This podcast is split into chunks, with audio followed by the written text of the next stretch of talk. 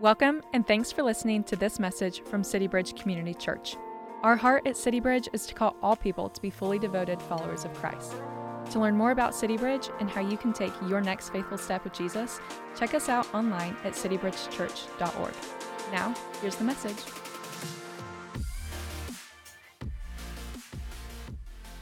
It's, uh, it's great to be with you this morning. As Rob mentioned, my name is David Leventhal. And uh, my wife and I are coming up on 25 years here in a couple months, and I got a picture of my crew for those that we've not got a chance to meet. Uh, so I've got we've got seven kids. Um, uh, that were it's it's chaos, but it's my chaos. So 20, 18, 17, 16, 14, 10, and six. I think I got that right. And uh, so that's my crew. For if, if we haven't gotten to meet you in person, it's nice to meet you.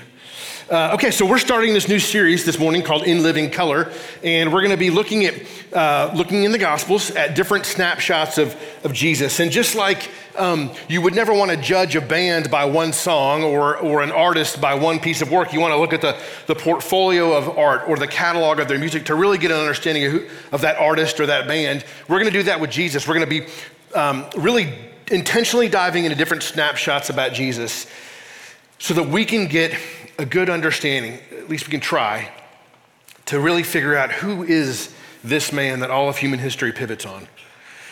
To start the series, we're going to be in uh, the Gospel of John, chapter 11, as David Gentiles mentioned. And I, I want us to hear the whole passage. It's, we're not going to read all of chapter 11, we're going to read 1 to 44. So it's a pretty big slug of scripture. But I want us to hear um, the whole passage. And then we're going to dive in to some of the verses. I really want to focus in on just a couple of verses. So, um, if you're like me, you like to know kind of where we're going, uh, consider this message, we'll call it one part exegetical, verse by verse, and two parts thematic, is where we're going to be this morning, okay? Sound good? Yeah. All right. If you've got your Bibles, turn to John 11. I'm going to read it, and then we'll dive in, starting in verse 1. Now, a certain man was ill, Lazarus of Bethany, the village of uh, Mary and her sister Martha. It was Mary who anointed the Lord with ointment and wiped his feet with her hair, whose brother Lazarus was ill. So the sisters sent to him, saying, Lord, he whom you love is ill. But when Jesus heard it, he said, This illness does not lead to death. It is for the glory of God, so that the Son of Man may be glorified through it. Now, Jesus loved Martha and her sister and Lazarus. So when he heard that Lazarus was ill, he stayed two days longer in the place where he was. Then after this, he said to the disciples, Let us go to Judea again. And the disciples said to him, Rabbi, the Jews were just now seeking to stone you, and, and we're going to go there again? And Jesus answered, Are there not 12 hours in the day? If anyone walks in the day, he does not stumble because he sees the light of the world. But if anyone walks in the night, he stumbles because the light is not in him. And after saying these things, he said to them, Our friend Lazarus has fallen asleep, but I go to awaken him. And the disciples said to him, Lord, if he's fallen asleep, he'll recover. Now, Jesus had spoken of his death, but they thought he meant taking rest and sleep. Then Jesus told them plainly, Lazarus has died, and for your sake I am glad that I was not there, so that you may believe. But let us go. So Thomas, called the twin, said to his fellow disciples, Let us also go, that we may die with him. Now, when Jesus came, he found that Lazarus had already been in the tomb four days. Bethany was near Jerusalem, about two miles off, and many of the Jews had come to Martha and Mary to console them concerning their brother. So when Martha heard that Jesus was coming, she went and met him, but Mary remained seated in the house. Martha said to Jesus, Lord, if you had been here, my brother would not have died. But even now, I know that whatever you ask from God, God will give you. Jesus said to her, Your brother will rise again. Martha said to him, I know that he's going to rise again in the resurrection of the last day. Jesus said to her, I am the resurrection and the life. Whoever believes in me, though he die, yet shall he live. And everyone who lives and believes in me shall never die. Do you believe this? She said to him, Yes, Lord, I believe that you are the Christ, the Son of God, who is coming into the world. When she had said this, she went and called her sister Mary, saying in private, The teacher is here and he's calling for you. And when she heard it, she rose quickly and went to him. Now, Jesus had not yet come into the village, but was still in the place where Martha had met him. When the Jews who were with her in the house, consoling her, saw Mary rise and quickly go out, they followed her, supposing that she was going to the tomb to weep there. Now, when Mary came to where Jesus was and saw him, she fell at his feet, saying, Lord, if you had been here, my brother would not have died. When Jesus saw her weeping, and the Jews who had come with her also weeping, he was deeply moved in his spirit and greatly troubled. And he said, Where have you laid him? And they said, Lord, come and see. Jesus wept. So the Jews said, See how he loved him? But some of them said, Could not he who opened the eyes of the blind man also have kept this man from dying? Then Jesus, deeply moved again, came to the tomb. It was a cave, and a stone lay against it. Jesus said, Take away the stone. Martha, the sister of the dead man, said to him, Lord, by this time there's going to be an odor, for he's been dead four days. Jesus said to her, Did I not tell you that if you believed, you would see the glory of God? So they took away the stone, and Jesus lifted up his eyes and said, Father, I thank you that you have heard me. I knew that you always hear me. But I said this on the account of the people standing around, that they may believe that you sent me. When he'd said these things, he cried out in a loud voice, Lazarus, come out. The man who had died came out, his hands and feet bound with linen strips and his face wrapped with a cloth. And Jesus said to them, Unbind him and let him go. Okay, when we're studying uh, a historical narrative like the Gospels or Genesis, Exodus, um, as we try and figure out what does it mean for us, there's really three layers we have to work through. The first layer, particularly in the Gospels, is what was Jesus trying to teach those who were with him when, when the event happened? So, Mary, Martha, Lazarus, the disciples. What was Jesus' uh, ambition and aim and target for, for the people that were with him? The second layer is what did the writer of the gospel account or that book, what was their intent when they wrote it? In other words, when John wrote his gospel in the uh, late first century AD, what was his purpose? He was writing to a group of people. What was his purpose? And then the third layer is what does it mean for us today as believers living in 2000, 2023 in North Texas? What does it mean for us today? If we were going to be spending three weeks on this passage, going verse by verse, I would take quite a bit of time to unpack the first two layers. I don't have that kind of time.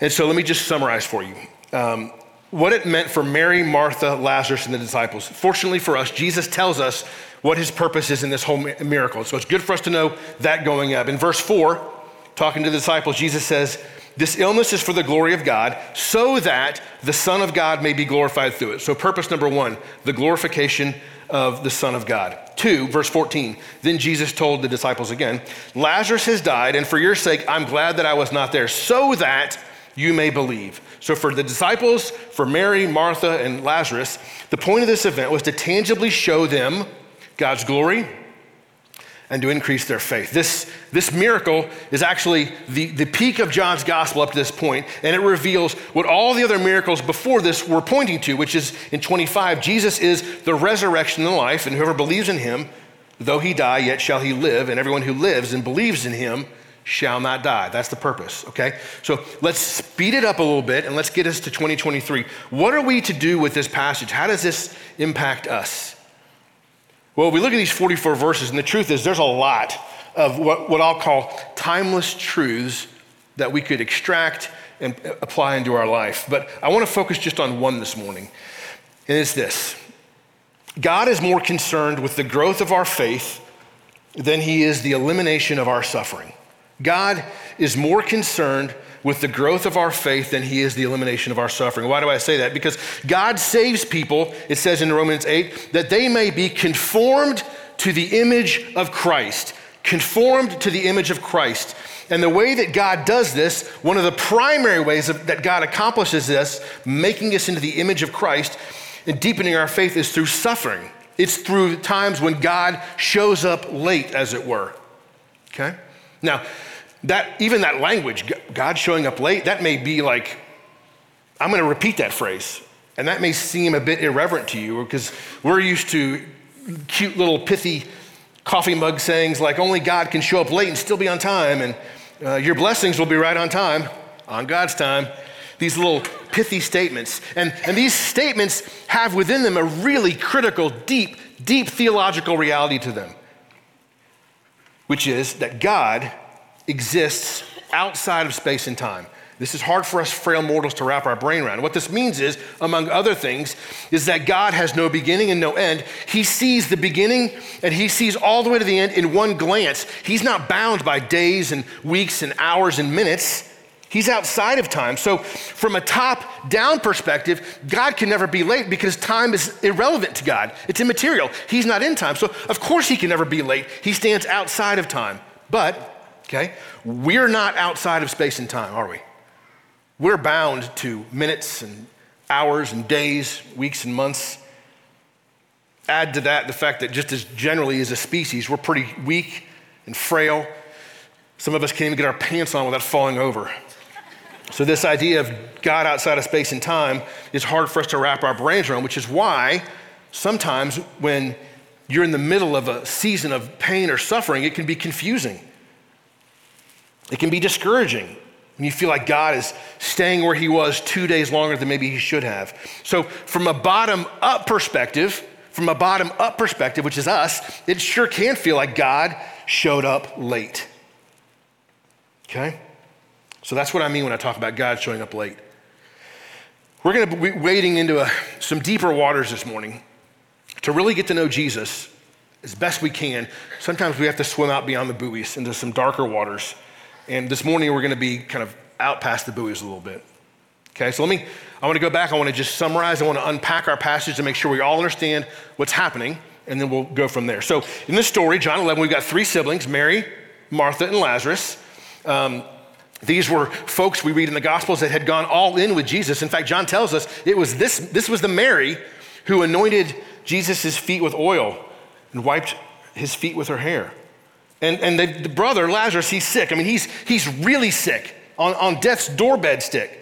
And so Mary and Martha, they send for Jesus and they say, Lord, he whom you love is ill. He whom you love, phileo, is the Greek word. It's the idea of the brotherly love. We talk about the Philadelphia Eagles and the city of brotherly love. Phileo is the Greek word for love that talks about that. Like, man, I love that guy like a brother. I'm all in for him. Lord, he whom you phileo is ill. It's a plea for these two women. We know you love Lazarus. Lord, we, we know you phileo Lazarus, and he's, he's not in a good spot. Would you please come and help us? So Jesus gets the message from the, the women. He loops in his disciples, his 12 guys, and gives them a lowdown of what's going on. And so if you are reading this letter for the first time, or what are you expecting to happen? What would you expect when you've got a gospel account of a guy that Jesus loves? Who's at door, death's doorstep. And up until this point in the Gospel of John, we've seen Jesus in John 2 turn water into wine. In John 4, we, see, we saw Jesus heal from afar simply by declaring it so. Uh, he healed an official son who was at the point of death. In John 5, we saw Jesus healed a man who'd been paralyzed for 38 years. John 6, Jesus feeds 5,000 people. John 6, Jesus walks on water. John 9, Jesus heals a man born blind. So when you find out that Lazarus is sick, what are you expecting to have happen? To heal him. We're expecting the next verse in the Gospel of John says, and Jesus and the disciples made haste to Bethany. Or, or Jesus said, Go, Lazarus will live. But that's not what happened. Now, Jesus loved Martha and her sister Lazarus. Jesus loved agapo from the agape. This wasn't, this isn't a brotherly love. This is the love that God has for his people, the unconditional love of like nothing you do is going to change it. Now, Jesus, agapo, Martha and her sister and Lazarus. So when he heard that Lazarus was ill, he stayed two days longer in the place where he was. He stayed two days longer in the place where he was. I'd like us just to sit in these verses for a moment. Imagine you're Mary and Martha, and you found out Jesus got your message, but decided to hang out there for two more days. Why would he not hustle to Bethany? It doesn't make sense. It doesn't seem loving. It, candidly, it, it feels cruel. If I'm honest, it just is like, what, what are you doing? Couldn't Jesus have healed Lazarus? John wants you to not miss this. So, the, the, John, the author, three times he makes this point, so you can't miss it. In verse 21, Martha said, If you had been here, my brother would not have died. Mary, in verse 32, when Mary came and saw where Jesus, uh, she fell at his feet, saying, If you had been here, my brother would not have died. Verse 36, the Jews said, Look at how he loved him. Could not he who opened the eyes of the blind man also have kept this man from dying? John wants you to be certain Jesus could have healed Lazarus, and he stays where he was two days longer. Could not he who opened the eyes of the blind man have kept this man from dying? You ever ask that question? I have, a lot. Most recently, with my dad. Look, my dad loved the Lord Jesus, came to faith in college.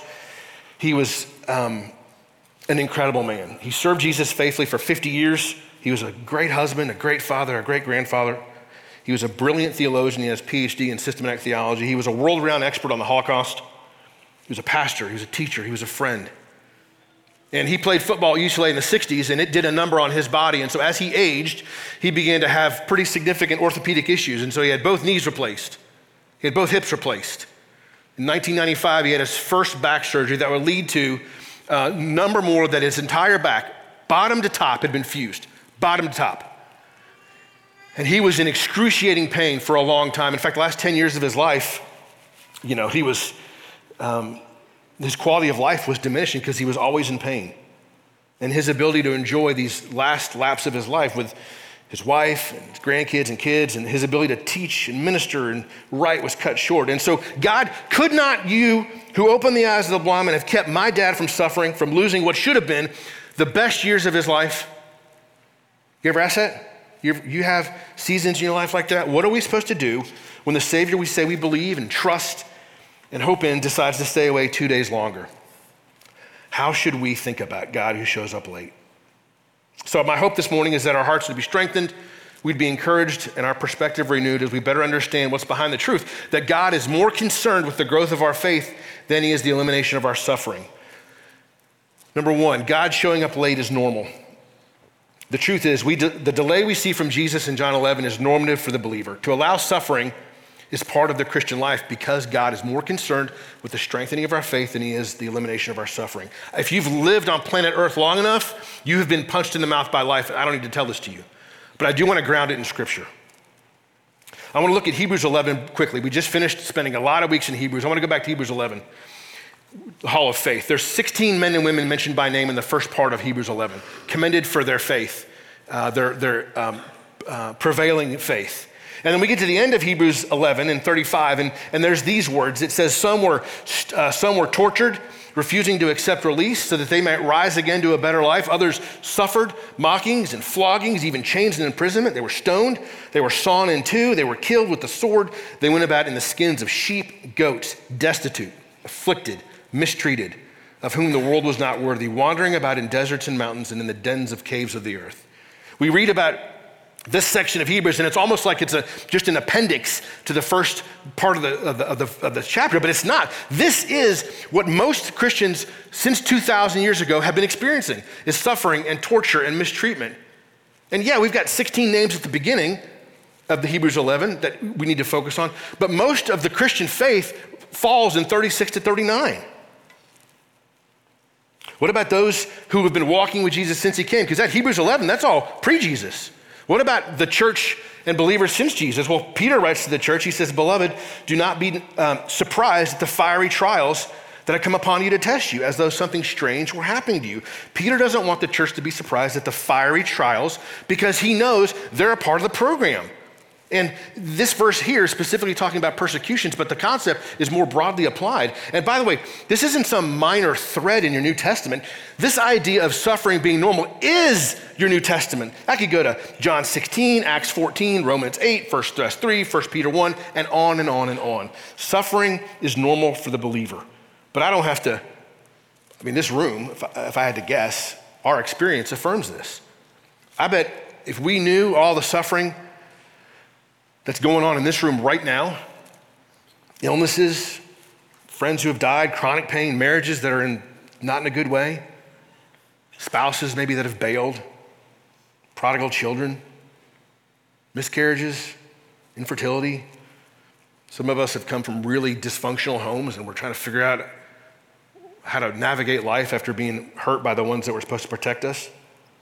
We've got children, some prodigal children, I'm sure, in here that are represented whose decisions daily just break your heart.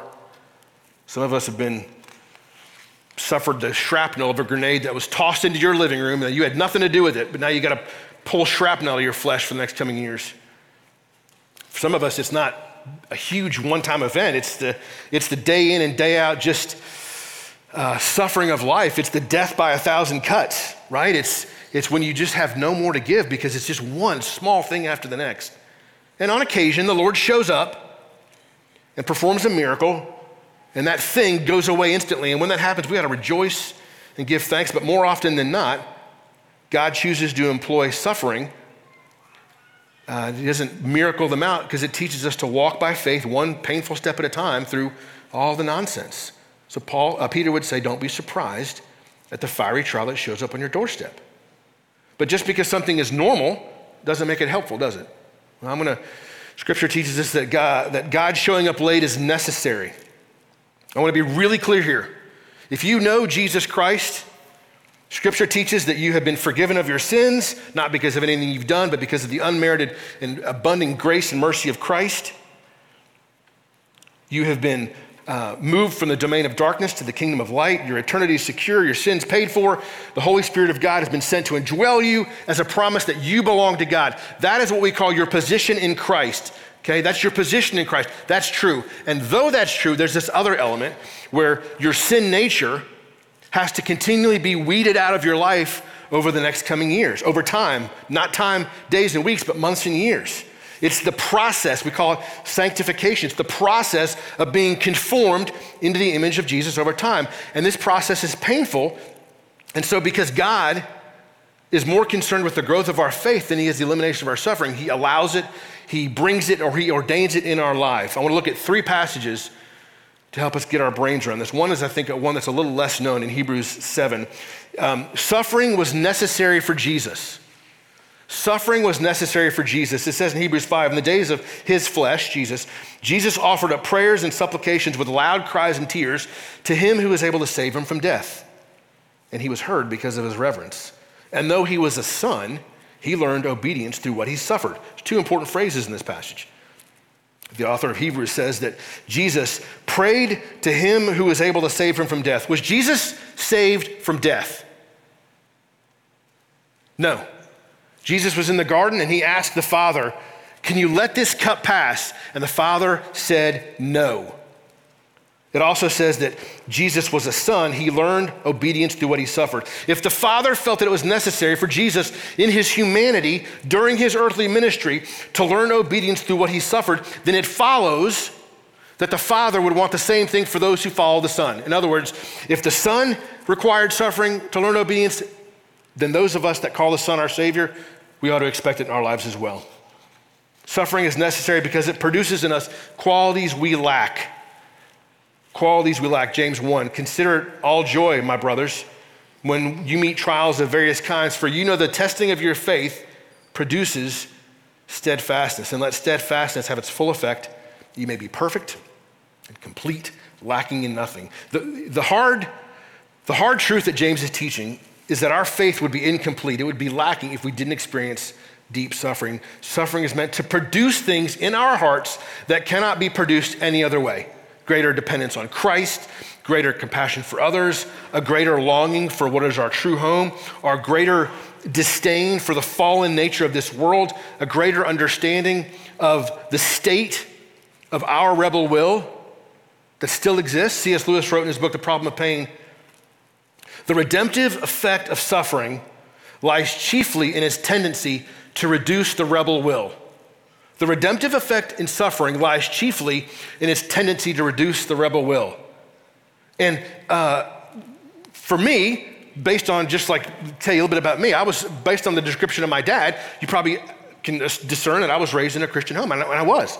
My parents shared the gospel with me in a way that we try to share it with our kiddos, and, and it, but it was never my faith. It was always their faith. It was never anything personal to me until the Lord got a hold of me in January or uh, spring of 1993 when I was in my freshman year at James Madison. That's when the Lord got a hold of me. And I remember thinking, as I began to understand what does it look like to walk with Jesus, I remember thinking, all right, I think I understand this. There's three things the Lord wants me to, to figure out, wants me to give to Him. One is I got to stop cussing, I got to stop talking like a sailor. Two, I gotta stop, I gotta stop drinking. I mean, like, that's gotta go. And three, I gotta figure out how to have a relationship with a woman that's not wildly inappropriate. And I thought to myself, if I could get those three things under control, I'm great. I'm golden. And it was like, uh, okay, as weeks go by and you realize, that's cute, that's cute, Lev. that you think that it's, it's those three things and you're going to be there. And, and then you realize as you walk with Jesus, as you get punched in the mouth by life, oh, okay, so it's not just my language, it's like my thought life. It's, it's bitterness. It's not just it's not just I shouldn't get drunk. It's like, I, what are the things that may be controlling me that I need to weed out? It's not just inappropriate relationships with girls. It's like thought life. It's, it's motives. It's how I feel. Like all of a sudden, you realize the more you come to know Jesus, the, the, the darker and the deeper your depravity still lies. And I think if we're honest, my guess is uh, what I've experienced in 30 years of walking with Jesus in my life and in the lives of others is that I think we overestimate where we are in our sanctification process. I think we would say, oh, yeah, I get it. I mean, yes, Lev, you're right. I could use a little bit of, I've got some rough edges that the Lord needs to file off, and I, some suffering probably would help me be less impatient with my wife. But I think if the Lord would allow us to do a deep dive, I mean, a really uncomfortable deep dive into our heart, I think you would discover, I think we would discover that there are corners of our heart that are horrific, where darkness lies and grows like a mold things you would think that you would never say out loud. That still has real estate in our heart. And uh, it takes uh, suffering to weed that out. That sin nature I talked about, it's going to be fighting for prominence in your life until you die. And even though I have a day where I'm like, hey, I feel pretty good, man, I was generally loving and kind, and, and, and it was, I feel like, man, I'm making real progress. And then I think back, I'm like, well, the reality is, is I just didn't run into anybody annoying nobody, nobody cut me off in traffic. Like, so, I, I, mean, yeah, it was, a, it was a good day, Lev, because you had a day where people didn't bother you. There's still so much darkness. The deeper you come though, Jesus, the more clear you become on that darkness, which is why the Apostle Paul, the guy who wrote 50% of your New Testament, he would write that Christ Jesus came into the world to save sinners, and I am the worst of them. That's Paul. I'm the worst of them. The more Paul came to understand and know who Jesus was, the more he realized the darkness that lived in his heart. And I know, like I know sometimes it's like, Lord, just leave me alone. I'd rather you just step back than, than bring all this refinement process. But if we're gonna ask that of the Lord, we're asking him to, to be something that he can't be. We're asking him to love us less, not love us more. Because he's concerned about the development of our faith. That's more important than this present darkness. Paul would say later to the church in Corinthians that um, we don't lose heart. Though our outer self is wasting away, our inner self is being renewed day by day. For this light, momentary affliction is preparing for us an eternal weight of glory beyond all comparison, as we look not to the things that are seen, but to the things that are unseen. For that which is seen is transient, but the things that are unseen are eternal. And look, I know many times our afflictions don't feel light and they certainly don't feel momentary, but I only have a concept of light because I've had to carry something heavy. I've only, I only have the concept of momentary because I know what it's like to have to wait a long time for something. And the truth is uh, that deep foundational truth, uh, deep foundational transformation doesn't occur on the mountaintops. It doesn't, it occurs as it did for Paul when he got knocked on his butt on the road to Damascus and saw the risen Christ, and it changed everything for him. And, and, and Paul began to be convinced that there's, this is not all that there is. There's something more. This suffering is necessary because it, it's preparing us for where we're going to be going. And so, because everything in Paul's life fell under the, um, the calculation of my life here is temporary, I'm going to be with the Lord forever, so whatever happens here, it's light and momentary. So, you know, who in this room wants to be more like Jesus? I mean, right, so the full credit answer, because we're in church, is like, well, of course I do. But if we're honest, most of us would love to be less of ourselves and more of Jesus. And the good news is that Jesus Christ wants that same thing for you. And he is 1000% committed to making you more like himself, more loving and joyful and peace, patience, all that stuff. But the hard truth is, is that the most effective mechanism for accomplishing that goal is through the refining fire of suffering. You want to be more like Jesus? Then you, we got to go through the fire to have the dross removed. That's why God's more concerned with the growth of our faith than the elimination of our suffering, because he's, he's preparing us for our true home. So suffering is normal and it's necessary. So, Lev, are you saying for the rest of my life, I ought to expect moments, maybe seasons of deep suffering. I'll, I'll quote C.S. Lewis again. He says, If tribulation is necessary, if tribulation is a necessary element in redemption, then we must anticipate that it will never cease until God sees the world either to be redeemed or no further redeemable. Well, that's just awesome. be of good cheer. But we're not done. Okay? I want to read a section from John 11 again. I want you to look for three sets of two words. When Jesus saw Mary weeping and the Jews who had come with her also weeping, he was deeply moved in his spirit and greatly troubled. And he said, Where have you laid him? And they said, And Lord, come and see. Jesus wept. Deeply moved. If uh, in the Greek, this is actually a softening of the word. Deeply moved. It's a softening of the Greek word, which really means indignation, anger, outrage. That's what the word means. Jesus was angry, outraged. He was indignant, greatly troubled. It's the idea of being shaken, disturbed, of inner turmoil. This is what Jesus experienced. He uses it again, Jesus does, when he's with the disciples, and he shares with them that one of the 12 is about to betray him. It says he was deeply troubled, he was shaken. And then Jesus wept. He who was present at the creation of the world, the one who holds everything together, the visible image of the invisible God shedding tears. And what's crazy is Jesus knows what he's about to do. He knows what he's about to do and he still weeps. So, in the middle of the suffering of Mary and Martha and their friends, Jesus has this deep emotional moment. He's angry, he's upset, he weeps. In his humanity, he's experiencing the full impact of the brokenness of the world. But remember, Jesus loved Agapo, Mary, and Martha and Lazarus. He's not distant, he's not indifferent. Jesus walked the dusty roads of uh, Israel with them. He, he shared meals with them. He laughed with them. He comforted them. He taught them. He's not just their Savior, He's their friend. And so, even though Jesus knows what he's about to do, he still weeps with them in their, in their, uh, in their sorrow. He still experiences their confusion and their frustration. And he, he's upset at what capital S sin has done to the world, that death even exists. He's fully present in this unspeakably difficult moment. And so when I say that God is more concerned with the growth of our faith than he is the elimination of our suffering, that's not the same thing as saying that Jesus doesn't care or Jesus is indifferent. No, no, no. Jesus knows exactly, Jesus knows better than anybody what it's like to go through suffering, to experience the full weight of this fallen, broken piece of world. He was betrayed, abandoned, forsaken. He was mocked, skinned alive with a whip and nailed to a cross. And he did everything right. And that's what he got. Jesus knows better than anybody what it means to suffer. And he enters in with Mary and Martha.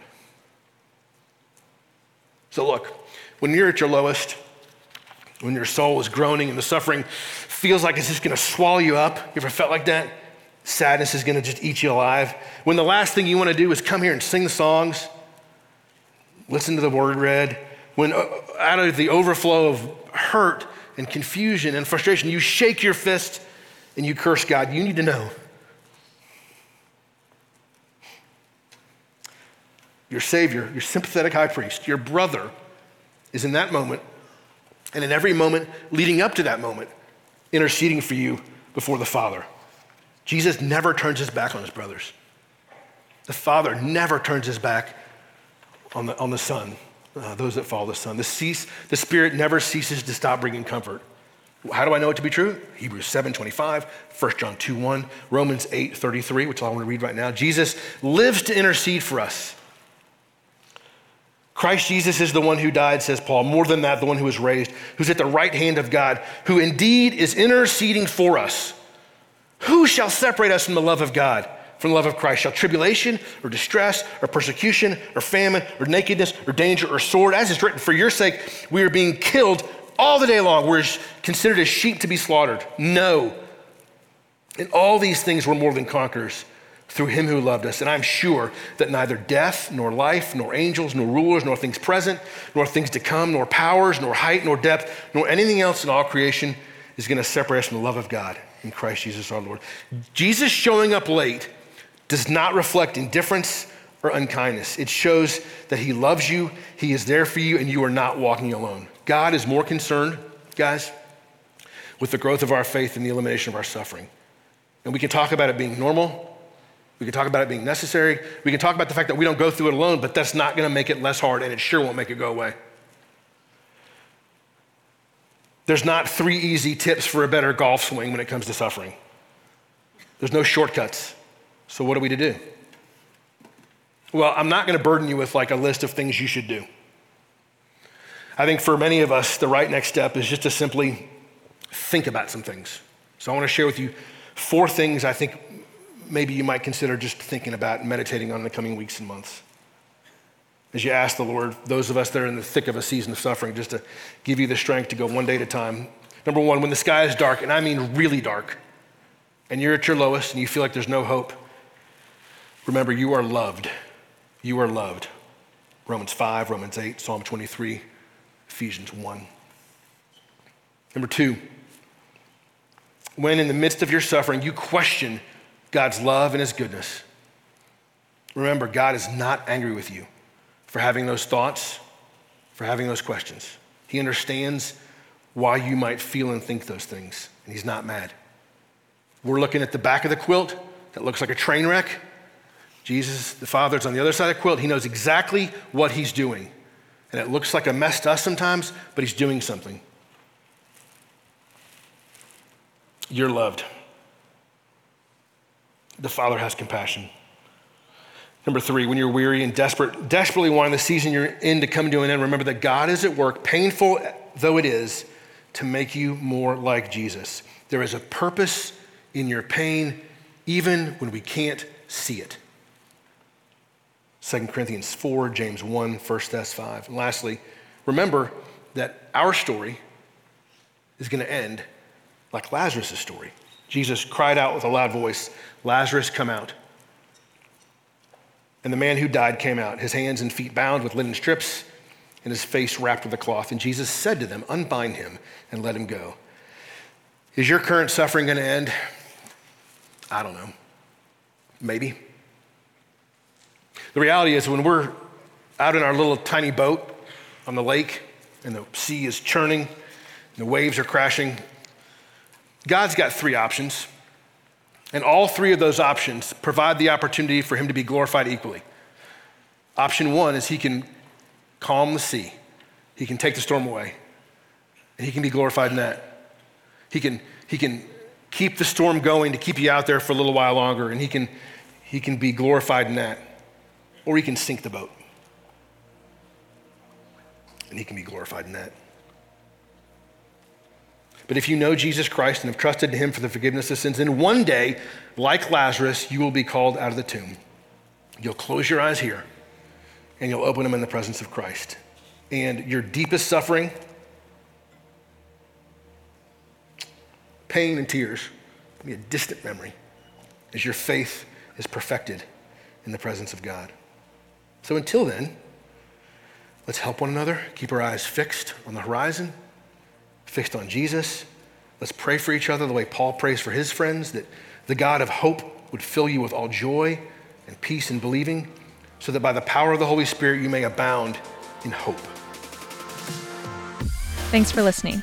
We pray this message encourages you on your journey with Jesus. If you found this message helpful, feel free to share it with others and leave us a review. To learn about City Bridge and how you can take your next faithful step with Jesus, check us out online at citybridgechurch.org. You can also follow us on social at CityBridgeCC. See you next time.